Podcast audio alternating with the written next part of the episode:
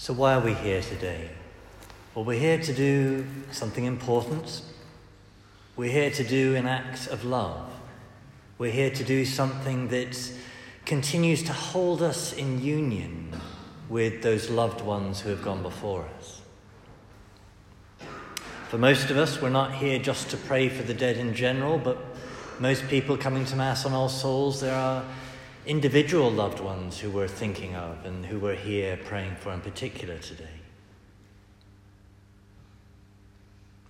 And what we do is um, a deeply Catholic practice, a practice rooted in doctrine and tradition. So we heard in our first reading about how it was the practice of the Jews to have um, sacrifices offered in the temple for those who had died. And our practice still today as Catholics takes us right the way back to that, to their hope, as we heard in that passage. The only reason it made any sense to pray for the dead was because they had hope for the dead, because they believed in a resurrection of the dead. And we likewise are gathered here in hope.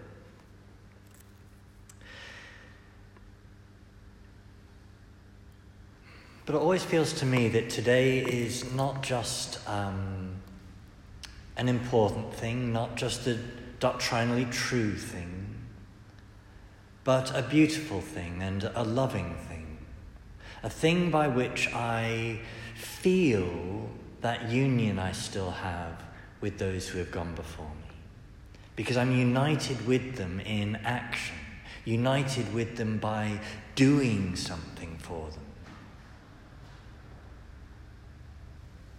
That the thing we do, especially today, is that we pray for those who have died. And there are, you know, three things that we pray for when we pray for the dead. We pray, firstly, for mercy in the judgment, that we all depend on the mercy of God while we live, and it's to that mercy in the judgment that we entrust those who have died and pray for that. We pray for them while they're in purgatory, that that purification, that change, like our change here in this world, change is difficult. And so we pray that they will have consolation, grace to comfort them while they're going through that passage. And thirdly, we pray that they might be sped through that passage that so many visions that have been granted to the saints down the centuries have shown the, the value, the importance, the way the prayers of the living help them by speeding them through. And because God is outside time, the prayers I offer now, He can kind of take and apply in the past, past as we see it and measure it. And so I still pray now for my grandparents, even though they've been dead for nearly 30 years now. That all of those prayers God takes and He, he applies.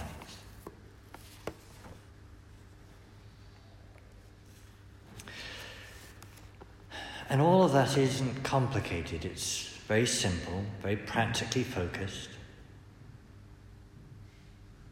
But to come back to my, my initial point, that, that this is an activity that focuses me on what I hope for my loved ones who have died.